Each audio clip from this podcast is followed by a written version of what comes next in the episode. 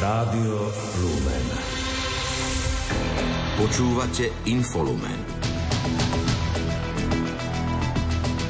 Opozičné progresívne Slovensko kritizuje pripravovanú novelu verejného obstarávania. Podľa ministra Rašiho PS toho opäť robí senzáciu.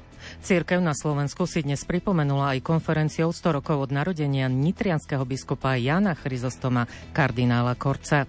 Izraelský premiér Netanyahu odmietol požiadavky Hamasu, ktorými podmienuje prepustenie rukojemníkov zajatých pri útoku na Izrael. Pri počúvaní Infolumenu vás vítajú Richard Čvarba a Iveta Kureková. Domáce spravodajstvo. Modernizácia samosprávy je jednou z tém, na ktorých sa dohodli Združenie miest a obcí Slovenska a Združenie samosprávne kraje Slovenska a plánujú ich v tomto roku riešiť. Patrí tam aj bezpečnosť na školách či financovanie. Po prvom tohtoročnom rokovaní o tom dnes informovali šéf SK8 Jozef Viskupič a predseda ZMOS Jozef Božík. Alfa a omegou sú a boli a aj budú finančné prostriedky. Podobne ako v závere minulého roka, aj v tomto roku konštatujeme, že obciam a mestám chýba aktuálne 0,5 miliardy eur a sú to mimoriadne dôležité finančné prostriedky, ktoré sme už definovali na minuloročnom spoločnom stretnutí, kde sme avizovali, že od vlády budeme potrebovať finančnú pomoc na to, aby sme dokázali garantovať kvalitu služieb poskytovaných občanom. Ďalšou témou, na ktorej sa združenia zhodli, je modernizácia samosprávy. Podľa slov predsedu ZMOSu je spolupráca medzi obcami, mestami a samosprávnymi krajmi nevyhnutná preto, aby dokázali garantovať kvalitu služieb.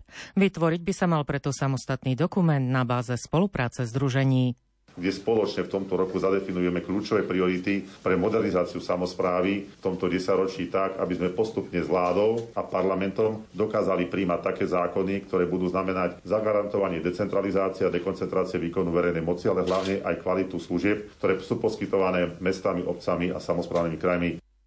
Za dôležité označili ZMOS a SK8 aj otázku bezpečnosti na základných a stredných školách a presadzovanie ďalšieho posilňovania finančnej podpory zo strany Európskej únie tak, aby sa peniaze vo väčšej miere posunuli z centrálnej úrovne riadenia do úrovne regiónov.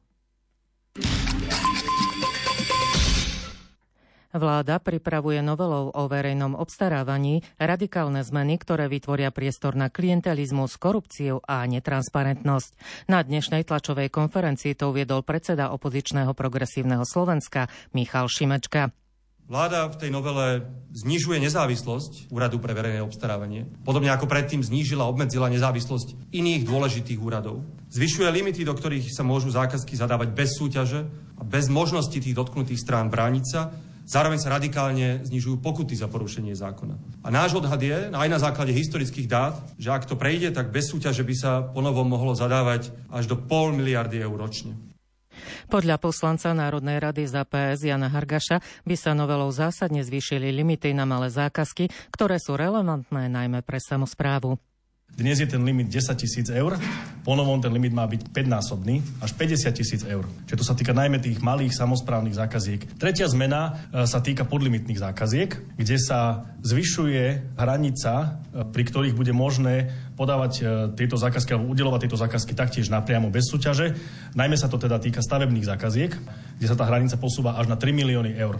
No a tá posledná zmena, ako bolo už spomenuté, sa týka sankcií za porušenie zákona. Dnes tie sankcie sú na úrovni 5% z hodnoty zákazky. Ponovom má to byť rozpätie od 0,1% zákazky až po 3%, ale maximálne 50 000 eur. Pričom stále platí aj ustanovenie, že ak ten subjekt, ktorý porušil zákon o VO, zaplatí túto pokutu hneď, tak sa dokonca môže znížiť na polovicu. Cieľom zákona o verejnom obstarávaní je podľa ministra investícií, regionálneho rozvoja a informatizácie Richarda Rašiho uvoľniť ruky starostom a primátorom. Zákon podľa neho taktiež dodrží všetky limity Európskej komisie a pôjde do medzirezortného pripomienkového konania. Progresívne Slovensko okrem robenia zla nemá čo Slovensku ponúknuť a preto robí senzáciu aj zo zákona o verejnom obstarávaní, ktorý sa ešte len pripravuje a ktorého definitívnu verziu teda nemohli vidieť. Cieľom tohto zákona, ktorý predstavíme v najbližších týždňoch, je uvoľniť ruky starostom a primátorom, aby sa nestávalo, že napríklad na východnom Slovensku robí bežné rekonštrukcie školy bratislavská firma. Krátko z domova. Viac ako 7 miliónov eur z akčných plánov pôjde pre najmenej rozvinuté okresy v Prešovskom samosprávnom kraji. Štátny tajomník Ministerstva investícií, regionálneho rozvoja a informatizácie Michal Kaliňák sa dnes v rámci rezortného dňa v Prešove stretol s prednostami a primátormi najmenej rozvinutých okresov Prešovského kraja. Informovali ho o pripravovanej zmene legislatívy aj o spomenutej sume, ktorú v tomto roku z akčných plánov na svoj rozvoj dostanú. Ministerstvo kultúry podalo na generálnu prokuratúru trestné oznámenie v súvislosti s petíciou na odstúpenie ministerky kultúry Martiny Šimkovičovej. Dôvodom je podozrenie z manipulácie, falšovania identity i počtu signatárov elektronickej petície. Otvorená výzva na odstúpenie ministerky kultúry má do dnešného popoludňa vyše 150 000 podpisov. Iniciátori výzvy vyčítajú ministerke autokratický spôsob vedenia rezortu, nezáujem o odbornú diskusiu a kroky, ktoré sú v rozpore s prijatou stratégiou kultúry a kreatívneho priemyslu. Takmer 80% základných škôl a stredných škôl už zaslalo dotazník na získanie moderného digitálneho vybavenia zadarmo. Informovalo o tom Ministerstvo školstva, vedy, výskumu a športu s tým, že ide o jednu z podmienok v projekte DigiEdu, na ktorý je vyčlenených viac ako 200 miliónov eur. Riaditeľka Národného parku Malá Fatra Gabriela Kalašová skončila vo funkcii. Potvrdila to dnes pre TASR s tým, že odvolanie z postu jej oznámil štátny tajomník Ministerstva životného prostredia Filip Kufa bez udania dôvodu. Senát špecializovaného trestného súdu v Pezinku zamietol návrh na obnovu konania v prípade vraždy Jozefa Mišenku. O obnovu konania požiadali na doživote odsúdený Ivan Skalický a Ronald Mišech s 25-ročným nepodmienečným trestom odňatia slobody. Rozhodnutie súdu nie je právoplatné.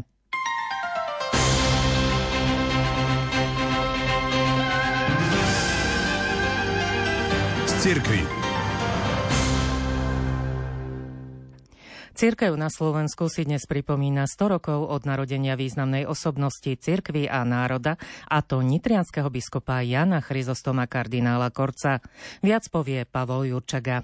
V kňazskom seminári svätého Gorazda v Nitre sa konala medzinárodná konferencia pri príležitosti 100. výročia narodenia nitrianskeho biskupa Jána Chryzostoma kardinála Korca. S pozdravným príhovorom vystúpil aj predseda vlády Robert Fico. Želám cirkvi katolíckej na Slovensku, aby v šlapajách otca kardinála Korca pokračovalo veľa ďalších múdrych a rozladených ľudí. Vedecká činnosť kardinála Korca, osobná statočnosť, neochvejná obrana dôstojnosti človeka, slobody a identity slovenského národa a jeho kresťanských základov a tradícií bola ocenená aj 3 čestnými doktorátmi univerzít USA a ďalším na novozriadenej univerzite Konštantína filozofa v Nitre. Pokračuje nitriansky diecézny biskup William Judák. Osobnostný zjav kardinála Jána Chryzostoma Korca sa dá vidieť rôznou optikou. Je viacrozmerný, pritom jednoduchý, je však badateľný v duchovnom i kultúrnom priestore Slovenska, Európy, sveta. Pastoračná, vedecká a literárna činnosť Jána Chryzostoma kardinála Korca je odrazom skoro 50-ročného dramatického diania v cirkvi na Slovensku. Slovo má bratislavský pomocný biskup Jozef Haľko. Je veľmi aktuálne to, že nikdy sa komunistom nepodvolil, nikdy sa ich nezlakol a nezačal s nimi akýmkoľvek ani len v náznaku spôsobom spolupracovať. V každej dobe je nejaký tlak na kompromisy, vrátane tejto doby, a toto je to, čo myslím je dnes naozaj veľmi aktuálne. Moderátor podujatia historik Robert Lec na záver zhodnotil význam konferencie nasledovne. Myslím si, že mnohé tie príspevky boli naozaj objavné, ozneli tu nové informácie o jeho živote. A ja by som to nazval takým začiatkom bádania a systematického zaoberania sa životom kardinála Korca. 100. výročie narodenia arcibiskupa Jána Bukovského, prvého slovenského nuncia v Rumunsku a v Rusku, slávili svetou omšou i v jeho rodnej obci v Cerovej. Pokračuje Anna Božková.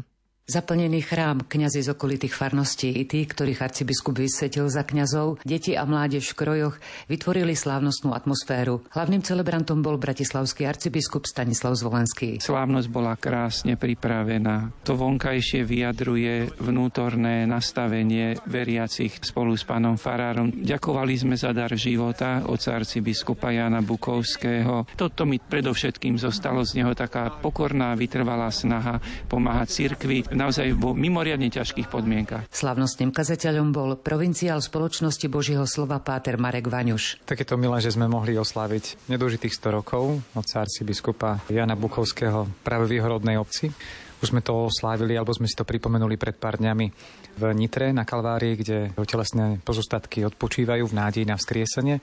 Takže je to také doplnenie tej slávnosti. Verbista páter Jozef Matys, farár v Cerovej, kladol dôraz najmä na vernosť odkazu šírenia viery. To je zodpovednosť mať takého rodáka a ísť v jeho šľapajach, že byť verný tomu odkazu viery a šírenia viery. Medzi prítomnými bol i synovec arcibiskupa Bukovského Pavel Mikulka. Mala veľa rodiny tu. Bol veľmi jednoduchý človek na pohľad a my sme si to veľmi vážili, lebo po dlhých rokoch mohol prísť na Slovensko. Slávnosť pokračovala na spoločnom stretnutí a zdieľaní sa v kultúrnom dome.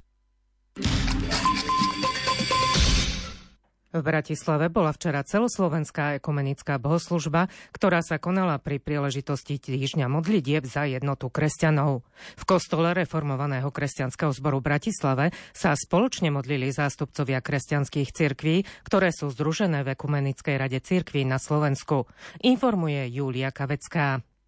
Celoslovenská ekumenická bohoslužba aj tento rok spojila v spoločnej modlitbe zástupcov katolíkov, evanielikov, metodistov, právoslávnych, apoštolskej cirkvi, reformovanej cirkvi, husitskej cirkvi, starokatolíkov a cirkvi bratskej. Kazateľom bol predseda rady cirkvi bratskej Štefan Evin. V príhovore sa venoval motu týždňa modlitieb za jednotu kresťanov. Milovať budeš Pána svojho Boha a svojho blížneho ako seba samého. Ak sa v Božom mene odvraciame od tých, ktorí nie sú moji, ktorí nie sú naši, ak sme voči nim agresívni, je to protikristovské a je to otvorená vzbúra voči Bohu. Milujeme a usilujeme o dobro druhých nie preto, aby nás Boh miloval, ale práve preto, že nás On miluje. V závere bohoslúžby prečítal generálny biskup Evanjelickej cirkvi augsburského vyznania na Slovensku Ivan Elko vyhlásenie Ekumenickej rady cirkvi na Slovensku, v ktorom ľuďom priblížil podstatu ekumenizmu na Slovensku. Nech slúži na povzbudenie členom našich komunít a sekulárnym ľuďom, ktorí možno vedia o nás iba to, že naša minulosť bola plná vzájomných konfliktov, nech ukáže, že dnes sme predsa len ďalej. Dokonca ponúkame myšlienku, že rastúce ekumenické porozumenie medzi nami by mohlo byť inšpiráciou i cestou k hľadaniu porozumenia v spoločnosti. Týždeň modlitieb za jednotu kresťanov trvá ešte do 25. januára. Pomôžme prežiť kresťanom vo Svätej Zemi, apeluje pápežská nadácia ACN Pomoc trpiacej cirkvi. Hrozné podmienky už zažívajú aj kresťania na západnom brehu Jordánu. Tiež uviazli v konflikte, nemôžu chodiť do práce, zásoby už bez tak chudobnej komunity sa míňajú a ich život je dnes priamo ohrozený. Viac v príspevku Petra Štancela. Kresťania v Gaze tvoria najstaršiu kresťanskú komunitu na svete, ktorá sa datuje do 1. storočia. Táto komunita je kvôli aktuálnemu konfliktu ohrozená, hovorí riaditeľ slovenskej kancelárie nadácie ACN Miroslav Zurech. Kresťania v Gaze sa stále ukrývajú vo farnosti Svätej rodiny v meste Gaza, v ktorom prebiehajú boje. Ešte nebola vážne poškodená a tak môžu sláviť aj sväté omše. Urgentnú pomoc k nim aj napriek ťažkým podmienkam dokáže dostať latinský patriarchát Jeruzalema, s ktorým spolupracujeme. Tí kresťania, ktorí žijú na západnom brehu Jordánu alebo vo východnom Jeruzaleme, sa tiež ocitli v životnej núdzi, pretože sa živia väčšinou cestovným ruchom a počas vojny tak prišli o svoje živobytie. Kvôli konfliktu boli zrušené všetky púte do Svätej Zeme. Najnovší balík pomoci zahŕňa životne dôležité lieky, potravinové balíky, finančnú podporu pre študentov a náklady na bývanie. ACN tiež plánuje podporovať vzdelávacie programy, ktorých cieľom je poskytnúť mladým kresťanom nové zručnosti, čím sa zvýšia ich možnosti zamestnať sa. Viacej cirkvi sa zaviazala podporiť zasiahnutých kresťanov sumou 500 000 eur, a to v období od januára do apríla 2024. Aj s prostriedkami, ktoré sme poskytli doteraz, to bude spolu až 700 000 eur. Aj veriaci zo Slovenska môžu pomôcť kresťanom v Gaze. Dá sa tak urobiť na stránke ACN Slovensko v sekcii Pomoc Svätej Zemi. Svätý Otec v nedeľu Božieho slova na poludnie z okna Apoštolského paláca povzbudil veriacich, aby zintenzívnili svoje modlitby a dobre sa tak pripravili na nadchádzajúci jubilejný rok 2025. S týmto úmyslom pápež František vyhlásil rok modlitby. Na záver poludňajšieho stretnutia pápež pripomenul deti, ktoré sú zraniteľnými obeťami prebiehajúcich vojen. Vyzval k modlitbám za mier na Ukrajine a vo Svätej zemi. Správy zo sveta.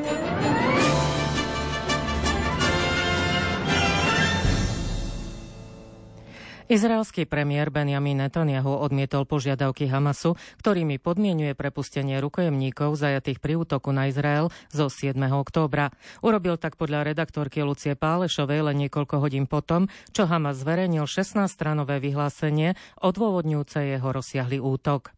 Výmenou za prepustenie našich rukojemníkov Hamas požaduje ukončenie vojny, stiahnutie našich síl z pásma Gazy, prepustenie všetkých vrahov. Ak to príjmeme, naši vojaci padli zbytočne. Ak to príjmeme, nebudeme schopní zaručiť bezpečnosť našich občanov, povedal premiér Benjamin Netanyahu s tým, že ďalší útok bude len otázkou času. V Izraeli sa medzi tým zvyšuje tlak na vládu v súvislosti s prepustením rukojemníkov. Desiatky ich príbuzných vtrhli dnes na zasadnutie finančného výboru izraelského parlamentu a žiadali okamžité kroky na ich prepustenie. V noci na dnes si postavili aj stan pred rezidenciou premiéra Netanyahua, kde sú odhodlaní zostať, až kým vláda nedosiahne dohodu o oslobodení rukojemníkov. Hamas vo svojom vyhlásení vyzval na okamžité ukončenie izraelskej agresie v pásme Gazy a koniec etnických čistiek a zločinov voči celému palestínskemu ľudu. Odmietol aj všetky snahy Izraela alebo iných krajín rozhodnúť o budúcnosti pásma Gazy po vojne. Aj keď Izrael odmietol požiadavku Hamasu, rokovania podľa denníka Wall Street Journal pokračujú. S odvolaním sa na diplomatické zdroje uviedol, že USA, Egypt a Katar na obe strany naliehajú, aby pristúpili k diplomatickému procesu zahŕňajúcemu postupné kroky. Začiatkom by bolo prepustenie rukojemníkov, po ktorom by nasledoval odsun izraelskej armády z Gazy a koniec vojny. Rokovania by mali pokračovať v najbližších dňoch v Káhire. Šéf zahraničnej politiky Európskej únie Josep Borrell dnes pred rokovaním ministrov zahraničných vecí v Bruseli uviedol, že Izrael nemôže vybudovať mier len vojenskými prostriedkami. Takisto trval na riešení konfliktu s Palestínčanmi na úrovni dvoch štátov. Členské štáty únie sa ešte pred zasadnutím Rady Európskej únie pre zahraničné veci dohodli na vytvorení osobitného rámca reštriktívnych opatrení pre sponzorov Hamasu a palestínsky islamský džihad. Na dnešnom zasadnutí Rady EÚ pre zahraničné veci sa diplomati 27-člennej únie spolu s partnermi z Izraela, Saudskej Arábie, Egypta a palestínskej samosprávy pokúsia načrtnúť riešenie konfliktu v pásme Gazy. Vyčíňanie výchrice Iša potrápilo 10 000 ľudí v Británii a Írsku. Obavy naďalej vzbudzuje aj sopečná činnosť na ostrove Java a zosup pôdy v Číne, po ktorom hlásia už 2 mŕtvych a 45 nezvestných. Ďalšie informácie pripája Jozef Pikula. Pre výchricu Iša ostali 10 000 ľudí bez elektríny a zrušené boli aj stovky vlakových spojení. Silný vietor obmedzil aj leteckú dopravu. Na radarovej stanici Brisley Wood na severovýchode Anglicka bol zaznamenaný nárazový vietor s rýchlosťou 159 km za hodinu. Operátor železničnej dopravy v Škótsku pozastavil vlakovú dopravu už včera večer a dnes počas rannej dopravnej špičky. Na väčšine železničných tratí v Anglicku, Škótsku a Walese bola obmedzená rýchlosť, aby sa zabránilo na minimum nárazom lokomotív do popadaných stromov. Pre silný vietor, popadané stromy a prevrátené kamiony boli uzavreté aj viaceré cesty v Škótsku a na severe Anglicka. Odklonených bolo aj niekoľko letov. Bez elektriny sa v Írsku ocitlo 230 000 domácností a podnikov. V severnom Írsku bolo bez elektriny 45 000 ľudí. Živel vyčíňal aj v Číne. Najmenej 2 obete si vyžiadal dnešný zosúv pôdy v provincii Yunnan na juhu krajiny. V 2 obciach v okrese Chen Siung zasypala pôda 18 domov. domov, v ktorých sa nachádzalo najmenej 47 ľudí. Dve mŕtve telá našli záchranári dnes popoludní miestneho času. Čína vyslala do oblasti takmer 1000 záchranárov spolu s 200 záchrannými vozidlami. Príčina zosuvu pôdy nebola bezprostredne známa. Úrady preventívne evakuovali viac ako 500 ľudí. K evakuácii došla aj v Indonézii, kde včera vybuchla sopka Merapi na ostrove Jáva a vychrlila do ovzdušia plyny a lávu. Okrem nej sa cez víkend prebudilo ešte niekoľko ďalších sopiek. Indonéske úrady preto boli nútené evakuovať tisíce ľudí. Indonézia sa nachádza v oblasti s vysokou seizmickou aktivitou známou aj ako Pacifický ohnivý kruh, kde často dochádza k zemetraseniam a výbuchom sopiek. Krátko zo sveta. Slovenskou poslankyňu a podpredsedníčku Výboru Národnej rady pre európske záležitosti Vladimíru Marcinkovú bruselská mimovládna organizácia Priatelia Európy vyhlásila za európskeho mladého lídra pre rok 2024. Výbor Národnej rady pre európske záležitosti ako prvý v členskom štáte EÚ odsúdil ruskú inváziu na Ukrajinu a vyzval na jednotnú reakciu EÚ na podporu jej nezávislosti a územnej celistvosti. Ministri zahraničných vecí členských krajín Európskej únie dnes vyslovili podporu návrhu Talianska, Francúzska a Nemecka na vytvorenie novej námornej misie na ochranu lodnej dopravy v Červenom mori pred jemenskými Husiami. Definitívne schválenie misie očakáva taliansky minister zahraničných vecí Antonio Tajani na najbližšom zasadnutí Rady pre zahraničné veci. Kremel dnes obvinil Ukrajinu z víkendového útoku na terminál skvapalneného zemného plynu v ruskom prístave Uzluga na pobreží Baltského mora. Ide o posledný zo série ukrajinských útokov, ktoré sa pravdepodobne zameriavajú na ruskú energetickú infraštruktúru.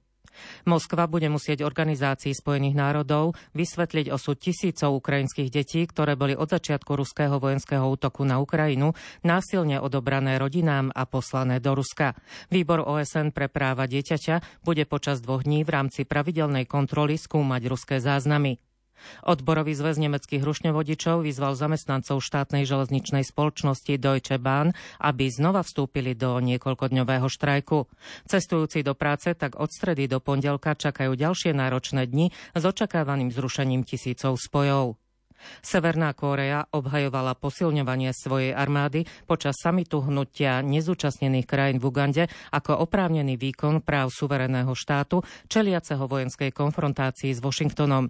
Na samite to vyhlásil hlavný vyslanec KLDR a námestník ministerky zahraničných vecí Kim Song-yong. V ugandskej metropole sa stretol aj s bieloruským ministrom zahraničných vecí Sergejom Alejnikom.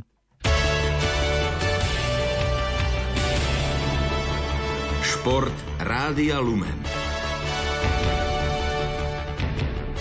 Slovenská lyžiarka Petra Vlhová si počas obrovského slalomu svetového pohára v Jasnej roztrhla predný krížny väz v kolene a čaká ju operácia. Spolu so svojím tímom sa rozhodla pre konziliárne vyšetrenie vo Švajčiarsku. Operačnému zákroku sa podrobí v čase, keď to opuch kolena umožní. O výbere lekára hovorí manažér tímu Richard Galovič. Vždy sa snažíme v tomto projekte robiť s najlepšími z najlepších.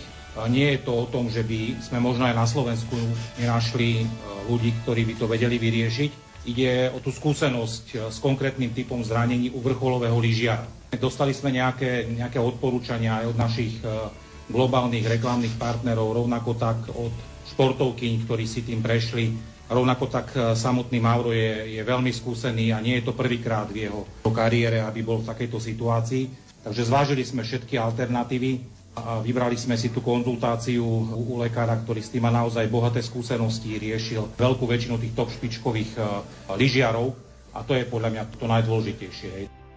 Podľa trénera Petry Vlhovej Maura Piniho najnáročnejšie mesiace budú február, marec a apríl. Od mája podľa neho budú mať normálnu prípravu. Naspäť na svahu by podľa neho mohli byť v septembri.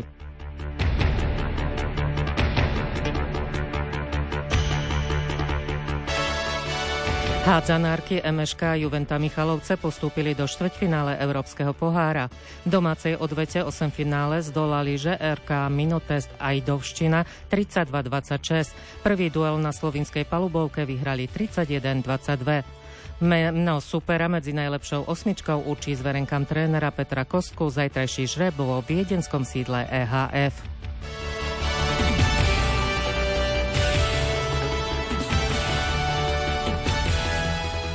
Slovenská tenistka Renáta Jamrichová suverénne postúpila do tretieho kola dvojhry junioriek na grandslamovom turnaji Australian Open. V pozícii nasadenej jednotky zvíťazila v druhom kole nad Bulharkou Konstantinovovou 6-2, 6-1. 16-ročná hráčka v Melbourne Parku vstúpila úspešne aj do štvorhry, ktorej obhajuje vlaňajší deblový titul. Po boku Britky Laceyovej zdolali v prvom kole rakúsko-nemecký pár Pereliginová-Slamová 7-5, 7-6. Ukrajinská tenistka Jastremsková vyradila v štvrtom kole Australian Open 18. nasadenú Azarenkovú z Bieloruska. Favoritku zdolala v dvoch setoch 7-6 a 6-4. Ďalej nepokračuje ani Svitolinová z Ukrajiny, ktorá skrečovala duel s Noskovou v prvom sete za stavu 3-0 v prospech českej hráčky. Španielský tenista Alcaraz bude v stredu súperom Nemca Alexandra Zvereva vo štvrťfinále dvojhry v Melbourne. Vlaňajší wimbledonský šampión zdolal v osemfinále Srba Kecmanoviča 6-4, 6-4 a 6-0. Zverev vyradil Brita Norrieho po vyše 4-hodinovej 5-setovej dráme 7-5, 3-6, 6-3, 4-6 a 7-6. V ďalšom štvrťfinále nastúpia proti sebe Rus Medvedev a Poliak Hurkač. Medvedev v osemfinále v pozícii nasadenej trojky zdolal Portugal Čana Borgisa 6-3, 7-6, 5-7 a 6-1. Hurkač ako turnajová deviatka zvíťazil nad Francúzom Kezuom 7-6, 7-6 a 6-4.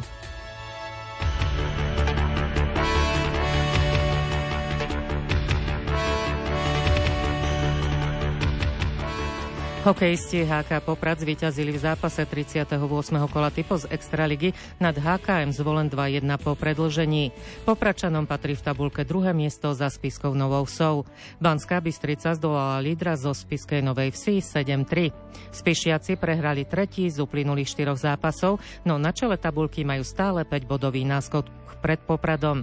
Výsledok a ani výkon neteší trénera Spišiakov Vlastimila Vojnara.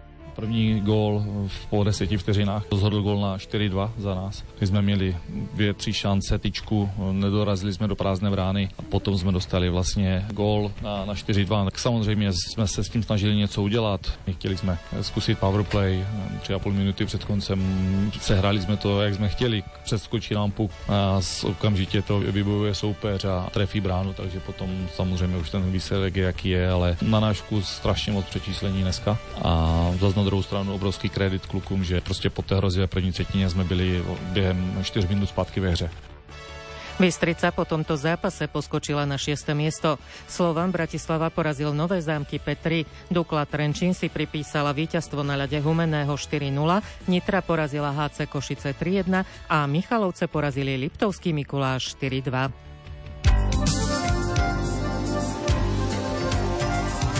Počasie. Prichádza zmena v počasí. Podľa meteorológa Petra Jurčoviča sa k nám od západu blíži studený front. No a rátame s tým, že studený front bude teda prechádzať. Na väčšine územia by malo snežiť, ale na juhozápade dážď so snehom alebo dážď, prípadne nejaké také slabé, ako skôr mrholenie. Pozor na tú poľadovicu. V noci, tým, že už tu bude frontálna oblačnosť, noc nebude taká studená, ale mali by byť skoro všade mrazy, tak do minus 5 stupňov. A potom zajtra cez deň, keď už prejde ten studený front, tak skôr to bude taká premerlivá oblačnosť, postupne až malá oblačnosť do večera a najvyššia teplota je možné, že to v útorok vyťahne tak na 8 až 9 stupňov. Scenár Infolumenu sme v tejto chvíli vyčerpali. O 20. hodine vás pozývame počúvať reláciu Gaučing. Dnes v ňom nielen mladí dostanú odpoveď na otázku, či už počuli o wrestlingu. Moderátori sa o tom porozprávajú s hosťom Oliverom Kurekom. Za pozornosť vám v tejto chvíli ďakujú a príjemný večer prajú Richard Čvarba a Iveta Kureková.